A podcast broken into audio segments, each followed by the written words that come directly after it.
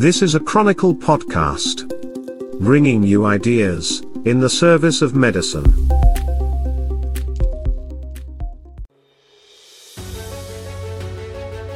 From the Chronicle podcast system, this is the NPC podcast of the National Pharmaceutical Congress for February 7th, 2024. The NPC podcast is where we discuss and consider the pharma industry's purpose process, and people, and today we'll continue the healthcare conversation. This program is presented in cooperation with Impress, Canada's next generation commercial partner. The industry is rapidly evolving, and Impress is designed to help you evolve with it. Learn more about Impress tailored best in class solutions at www.impress.com. Today's guest is Aldona Armstrong of UCB Pharma. She will join your hosts, Jim, Mark, and Mitch. To start today's conversation, here's Mitch Shannon, CEO of Chronicle Companies. Welcome back to the NPC podcast from the National Pharmaceutical Congress. I'm your co host, Mitch Shannon, here with you again in our podcast gondola overlooking the heritage site known as Pill Hill near where Pepcid Place crosses the Allan Rock Trail. If you stick with us today until the end of this podcast, we'll have some information for you about the first NPC webinar of 2024, which is about to occur on February 28th at 11 a.m. Eastern Time. I think that over the many years we've been enchanting listeners with this podcast, we've used up our entire supply of references to Groundhog Day, both the annual events in Punxsutawney, PA, and Wiarton, Ontario, as well as the classic motion picture, so our cupboard is bare. But in the search for new material, we always turn to our co host, James Shea, General Manager at the Council for Continuing Pharmaceutical Education in Montreal. Jim, you've been selected as the most Bill Murray like of our cast. Uh, do you have any fresh Groundhog Day content for us? Well, didn't I already fax that over to you a couple of times? Haven't seen it. Oh. Groundhog Day reference noted. Yes, well, well done. And that's our cue to bring in Mr. Mark McElwain, the pharmaceutical industry consultant and health policy expert. Mark, now that uh, Jim has been assigned the role of Bill Murray, I don't know what's left for you and me. I would prefer to avoid raising the subject of Chris Elliott. Yeah, fresh material on Groundhog Day is not really possible by definition. But since you raised Chris Elliott, you know, it's true that I learned only this week that his father, Bob, was one half of the famous comedy duo, Bob and Ray, which will explain some of Elliott's offbeat characters. Maybe some of our listeners will remember the very dry humor from Bob and Ray from their radio routines uh, when they were everywhere, even on CBC radio in the afternoon, back in the day when the CBC was still relevant. Radio gods. Yeah, I think we follow in their footsteps. I guess uh, this is Wally Ballou coming to you from the scene of the crime. Funny stuff. Anyway, we are we are not Wally Ballou. We are your all seasons NPC podcast hosts, known as Jim, Mark, and Mitch, because all the best region specific names have already been claimed, such as Boston Cream Donuts, the Boston Celtics, and Boston, famous for recording more than a feeling. So let's welcome to the gondola our friend Aldona Armstrong. A2, come on in. Hello. Thank you for having me. Hello. Great to have you. So you are the commercial solutions lead immunology at UCB Pharma. Can you tell our listeners a little bit about the organization and its current vision? Happy to share a little bit about UCB because we're a little bit less well known than the bigger companies. We've been around almost 100 years, Belgian based, and our areas of focus are neurology and immunology. We operate in 36 countries around the world, and we have almost 9,000 employees. The other thing to note about UCB is we invest about 30% of our revenues back into R&D. So that's great. Our purpose as a company is to create value for patients now and into the future. This sounds like a generic statement that all pharma companies make, but I would argue that UCB is different in how it translates vision into practice. I'm now at my seventh pharma company in my 25 plus year career. And at my last company, I remember talking about how, you know, we were, you know, particularly focused on patients at that company. And my colleague who'd previously worked at UCB, said, uh, This company is not patient focused. I'll tell you about a patient focused company. And she proceeded to describe UCB. So, of course, at the time I was very offended, but I got over myself. And now that I've joined UCB, I understand what she means. So, we don't have what we call business units, we have patient value units. And I think the nomenclature is important. So, when we have a business decision to make and we need to figure out the best way forward, we always ask what's going to be best for patients. Like we talk about that. So, I would have to say that this is the first pharma company I've worked for that truly puts patients at the center of everything we do. And I found it to be really inspiring. So that's a little bit about UCB. That's very interesting. This is Jim here. Let's go a little further into that. And um, you know, there's always been, or certainly more recently, a lot of focus on patient advocacy, also the ethics involved, moral and, and ethical situations. So, what role does UCB play in uh, ethical considerations and patient advocacy and marketing uh, within, let's say, the immunology sector space? Well, like most pharma companies, you know, we adhere to the industry standards and guidelines, you know, IMC, PAAB, things like that. And what I really like about pharmaceutical marketing is that it challenges me to be creative within a very limited framework. So when I started my career on the agency side of the business, I initially had clients selling beer and running shoes and baked beans. And you had more leeway to communicate product features and benefits, but it really wasn't that challenging for me. So I like the guardrails of the drug industry. But that said, I think many of our self imposed restrictions are a little bonkers. So, for example, and here I'll just stand on my soapbox, you have to stay so close to part three of the monograph in your patient communications and materials that sometimes you risk, you know, miscommunication. And this is because product monographs are not always written in the most accessible language for people. And PAAB is really stringent about patient communications. So, one of the memories that stands out for me the last time I was at an agency is I was working with PAAB to get some patient materials approved for a client with a product in the allergy space. And the comment came back from the reviewer that said that the patient photo that we put on the front cover was unacceptable because it looked like the patient was breathing deeply and that implied a claim. So that, you know, left me to be like, am I supposed to find a patient photo where they don't look like they're breathing?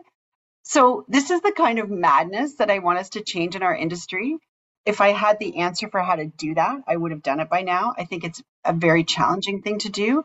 But it, at the same time, sometimes we go so far down the rabbit hole of ensuring that things are safe and compliant and that we're not miscommunicating and we're sticking straight to the official version of this product that we risk, you know, not being there for patients. So, right. That's interesting. That begs a question. Things like, okay, advancement in technology and, and how, you know, you can support patients uh, in the patient centric model or whatever you want to call uh, yours at uh, UBC. So, how are you now using technology to leverage, uh, you know, improve patient support and, and, and patient outcomes?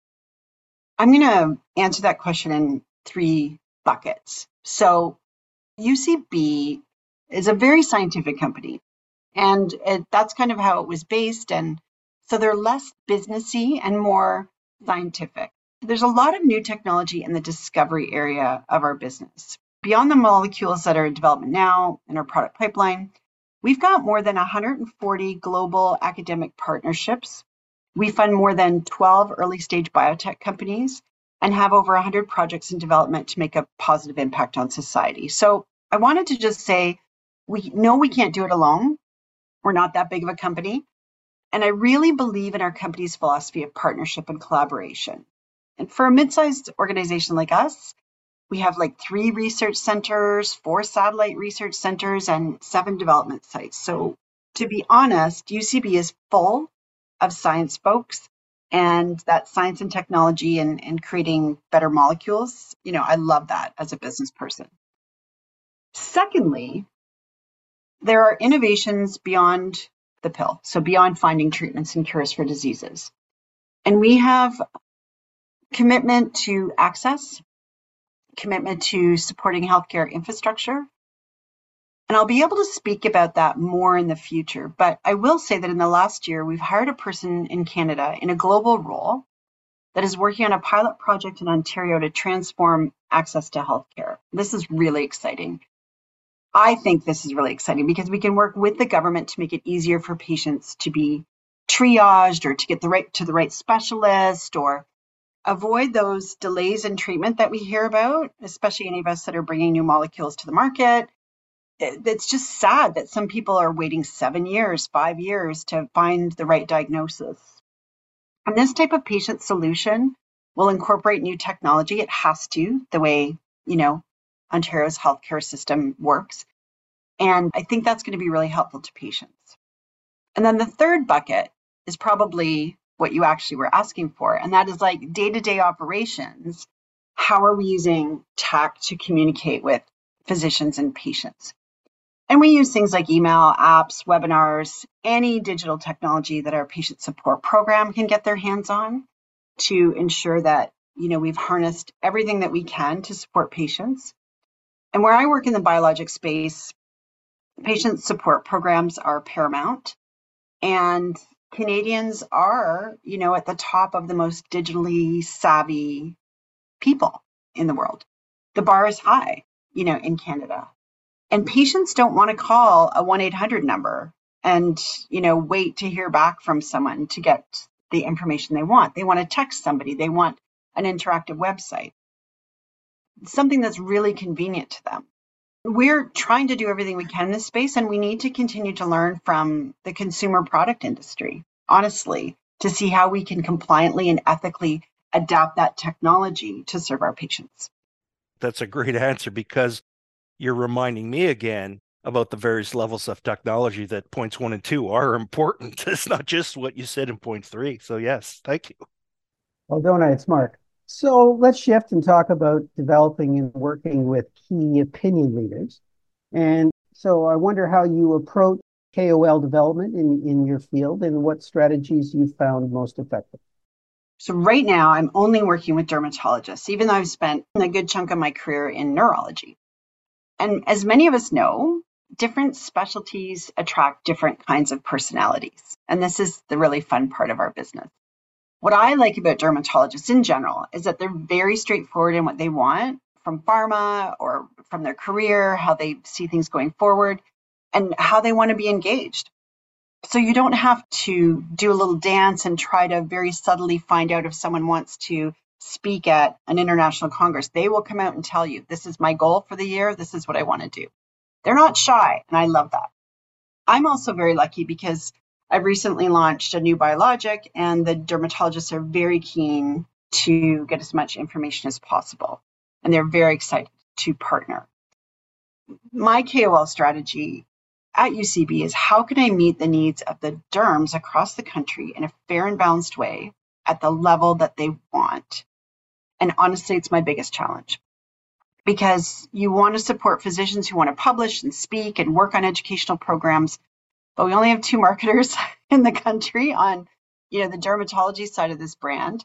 And we have to be mindful like our own internal compliance will always flag it if we've used a particular physician what they deem to be too many times. And it gets more complicated when you have other countries reaching into the Canadian talent pool and say asking you know Dr. Ron Vender to go speak in Mexico. And, and I'm like, well, if you're using him in Mexico, that means I only have two times I can use him in Canada. So that kind of stuff is is tricky. But in my previous roles, mostly with neurologists, my strategy was really to find out what the physician loved and what they wanted to share with their colleagues and you know what made them tick. And then to help them in any way I could. So in MS and epilepsy, we were very lucky in Canada to have so many well known and respected, you know, on the international stage KOLs. And that made it just really easy to partner with them and support their goals. That's good. So let's shift to uh, patients, which, you know, should be good for UCB. And if you could share an example of a patient advocacy initiative, which was a success, and tell us about what impact it had. When I first joined UCB in 2019, I was working in both rheumatology and dermatology. And my product was Cimzia, which was a treatment that was a great choice for women of childbearing age because it was the only biologic that had data that showed it didn't cross the placenta. So that was very reassuring to patients and healthcare professionals. And I was new to rheumatology for sure. And I was thinking about the brand positioning and thinking about also all these amazing patient association folks that I was meeting. And I wondered, like, could we work together for a shared purpose? So I reached out to four different organizations that hadn't really worked together much before. And basically, this is the, the birth of something called Bearing It All. So I had reached out to the Canadian Arthritis Patient Alliance, the Canadian Association of Psoriasis Patients, the Canadian Spondylitis Association, and the Canadian Psoriasis Network. And we launched the Women's Sexual and Reproductive Health Survey on International Women's Day in 2021. And people who identified as female were asked for their experiences and insights about contraception, family planning, sexual health, parenting, menopause, you name it. And almost 450 patients responded, people living with these arthritis or dermatology psoriasis conditions. And the analysis of the responses in the subsequent report were used to make recommendations on a number of areas. And this was really key because, you know, you need that data, you need that experience to share. And some of it was like, you know, the HTA processes should incorporate a sex and gender based analysis to ensure women have access to the right treatment options. Payers need to consider pharmaceutical policies through a sex and gendered lens. And researchers should also consider this lens when looking at access to care, access to medication, safety, mental health, pain is a big one, parenting, aging, and then, you know, racialized communities and, and LGBTQ. That way, when you look through those lenses, you get the best evidence to inform decision making. And there was so much valuable information in, in that report. You know, the collaboration among the four patient groups was truly inspiring. So we know that women are underrepresented in clinical research, including fewer female clinical trialists. And this means we often don't have the data to show the impact of medicine on women's bodies. And so this doesn't just apply to women's healthcare areas, you know, traditional OB/GYN territory. It actually informs so many different disease states. And this report, I think, gave the regulatory authorities the information they needed to try to address some of these gaps. So very proud of that initiative. Sounds like you should be. We're listening to Aldona Armstrong of UCB Pharma here on the NPC podcast of the National Pharmaceutical Congress. So, we were chatting just a few minutes ago about some of the many restrictions pharma marketers face. As we know, uh, dermatology is a competitive market. And I'm wondering about some innovative marketing approaches you've implemented to differentiate your biologic. Are there any best practices you could share with us? I think differentiation is the key word there. And I think that when you are in a competitive space and you are a smaller company, you are never going to be able to outspend or out engage. You're not going to have as many people. And so you have to find what works for you and what makes the most sense, and then really own that smaller space.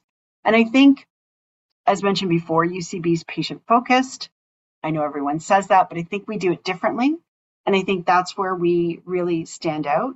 And I think in the DE&I space too, although physicians tell me they don't think about that sort of thing when they're engaging with companies, but I think that physicians who may come from a more diverse group of people, I think they notice it. And I think they notice that we are engaging with them in the same way that we would engage with top KOLs that may be more traditionally older or male. So I think that is a real key to making a difference, especially when you're this size. Well, uh, it's Jim here, back again, and I, this whole what you've been discussing is very, very interesting because of the size of UCB, how you're being very patient focused.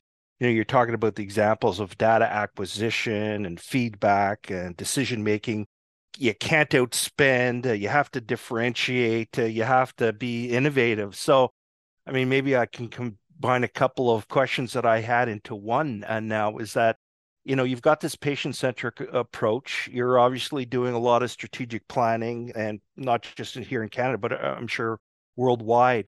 Now, how does that planning drive more advancement and improvement in the immunology space? Or, or you actually said, you know, it doesn't even necessarily have to be in the immunology space. You're finding areas where there's unmet need. Is that going up the flagpole into research? You know what is this informing if i want to call it that? So i think strategic planning is key and i think the more you can have especially as a canadian affiliate the more you can have communication you know with your global colleagues either you know moving up the food chain to the more senior executives in global or just people on your level in different countries who are also facing the same challenges. So I like working with European based pharma because Canada has a bigger role. Canada is seen as a leader. All the Europeans understand our healthcare system. You don't have to spend 50 minutes of your presentation to, you know, the higher ups explaining how the system works. And every time I try to explain how Canadian healthcare system works, it doesn't get any simpler. I don't get any more clear in my presentation it's complex. So I love talking to the Europeans about this sort of thing. And I think that that taking the time to think is really important and taking the time to share. I've worked for small, a lot of smaller companies or companies that are big now, but were small when I worked for them. And when you're isolated and you're not able to collaborate or you're not getting really good, solid information from the global team, then you're really left on your own. And it's hard to do anything other than just the basics of providing information. So the more you can have a company that supports sharing information, collaborating to make things stronger. I mean, I just learned about something in Germany a month ago that I'm going to integrate into our Canadian plan now because a lot of similarities between the, the German healthcare system and our system. So I think that's really important. And just talking about the difference between working in an agency and working as a brand marketer too. You know, agency folks are paid to think. And that's often why we hire them. We have strat fees and we give consultants money and we're like, would you please think about this? and and the problem with brand marketing is there's so much pressure on marketers, especially in Canada, where you have lesser resources and you're expected to do more and you have so many hurdles and restrictions and guardrails that marketers are often just doing things and just trying to get stuff done and they're not thinking. So I think that's an uh, important part too that if your organization is set up in a way that there can be more thinking, there can be more innovation. You can bring more tech in. And again, you know, back on my soapbox of DE and I, you know, you can have some of the most smartest, brilliant scientific minds sitting around a table and it's great. But if all those people are over 50, and not to diminish that, those great thinking things, they might not be bringing enough of a new technology lens to things that someone who's younger, who might not really understand the business or the therapeutic area as much, but in the course of their morning commute to the office, they've already engaged in like five different technologies that they have at their disposal to apply to your business. And also, you know, I think that with the physicians coming in now, they have different expectations of technology and innovation and immediate response from pharma. So I think it's it's complicated, but I like where I sit in an organization very much supported by global, very much trying to give us the time to think. Aldona, it's Mark again. So, as we wind down the podcast, I'm going to go straight to inviting you to play our word association game. So, just go ahead and say the first thing that comes to your mind in response to each following phrases or words. So, are you ready? It's a dangerous game, but I'll play. Yes. Here we go. KOL development. The best, best part of my job. Patient advocacy. Purpose. Specialty marketing. Biologics. Leadership. Service. Strategic thinking. Fun. Innovation. everywhere. Well, that's great. I'll, I'll, I'll let uh, Jim give the prizes way he likes doing that. Well, that's it. I mean, you, you, you hit the, I don't know if you heard the gong, but it went all the way up and knocked the bell off our tote board. So uh, well done. That's another googolplex of points for you. Congratulations. I love that. I'd love to win a trip to Mexico if uh, if I could, if that's on offer. Well, didn't I fax that to you already? The fax machine. you need visas now. yeah, there you go. Well, I'll tell you. Fi- here we go, and there's the pièce de résistance. Now we're expecting, and based on your answers so far in the conversation, it's going to be a a good one, I'm sure. So it's time to put on our soothsayer's hat and uh, enter our prognostication corner. And you can see by the neon sign that we spell uh, corner with a K, and it's it's because we operate on the knife edge all the time. So, uh, what bold predictions are you able to make about the life sciences industry uh, for the next 12 to 24 months? The short answer is change, but I think the longer answer is that I think we have many people in our industry, healthcare professionals, government, payers, people who all want to make the healthcare system better. And I want that too. We all do. And the pandemic exposed a lot of cracks in the system. And I think that we know it's not just a leaky tap. We know the entire house is going to flood if we don't bring in the plumber soon. But I predict there will be a lot of missteps before we get it right. And that's I think the the bumpy road is because so much needs to be changed and when you start pulling at different threads you realize, oh, there's a problem here, and oh, there's a problem there, right? Just to use that home renovation nightmare story. I mean, we've many of us have been there where you start just doing one simple thing and it it has so many different layers. And I think the healthcare system is the same. So I think change management is going to be a very continued sought after skill. And I think we have to be very patient that we're going to be taking a couple of steps forward and a couple of steps back as we try to move into a future where healthcare is more accessible, medications are more accessible, and the life science industry that supports all of that you know there's a lot of transformation going on there too. There's there's companies that are downsizing or reorganizing into different you know ways of, of working and i think there's going to be some missteps there too but i think if we can just get through it I think ultimately, um, you know, big change is going to happen, and we have to be able to kind of navigate those waters. And I'm really hopeful we'll see some change, and especially some some fast acting change in the next 12 months. But uh, it's not going to be easy. No, and I think calling the roto rooter man is probably not the answer that uh, our health system demands. But listen, A2, thank you for your insights. Those are uh, absolutely great. And I think we're kind of leaving on a uh, really interesting note. Uh, so c- come on back and join us here again, please. Thank you. Now, a word about our live National Pharmaceutical Congress webinar, which will take place Wednesday, February 28th at 11 a.m. Eastern Time. The topic is Drawing a Line in the Ice. Could an FDA ruling mean Canada's drug supplies might be diverted south? Priorities in politics south of the border might threaten Canadian patient interests. The question is how can the life sciences industry leaders unite with policymakers to build awareness and to come up with some proactive measures to uphold access for all? So I guess a broader question would be in our shrunken global village, where do the drugs come from and where are they going? So feel free to ask that question and any others. You'll hear from experts in real time on February 28th at 11 a.m. Register for free at www.pharmacongress.info. So, to all of you out there in podcast land, we will be back to speak with you again next week.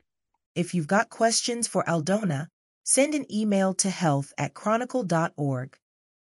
We want to know what you thought about today's conversation. Try sending your comment as a voice clip attachment, and presto, you might find yourself part of a future episode. We hope you enjoyed today's NPC podcast.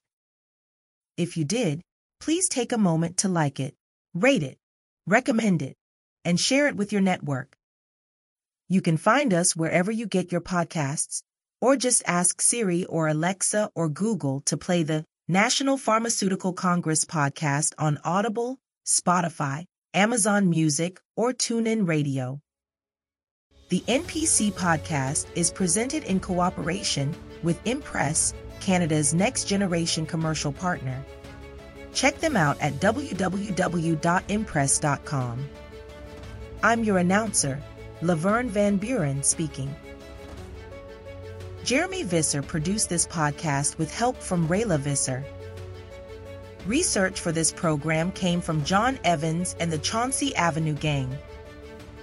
The musical theme is performed with steadfast focus by the NPC Podcast Orchestra under the direction of Maestro Lucille Millbrook. We'll be back to speak with you again next week.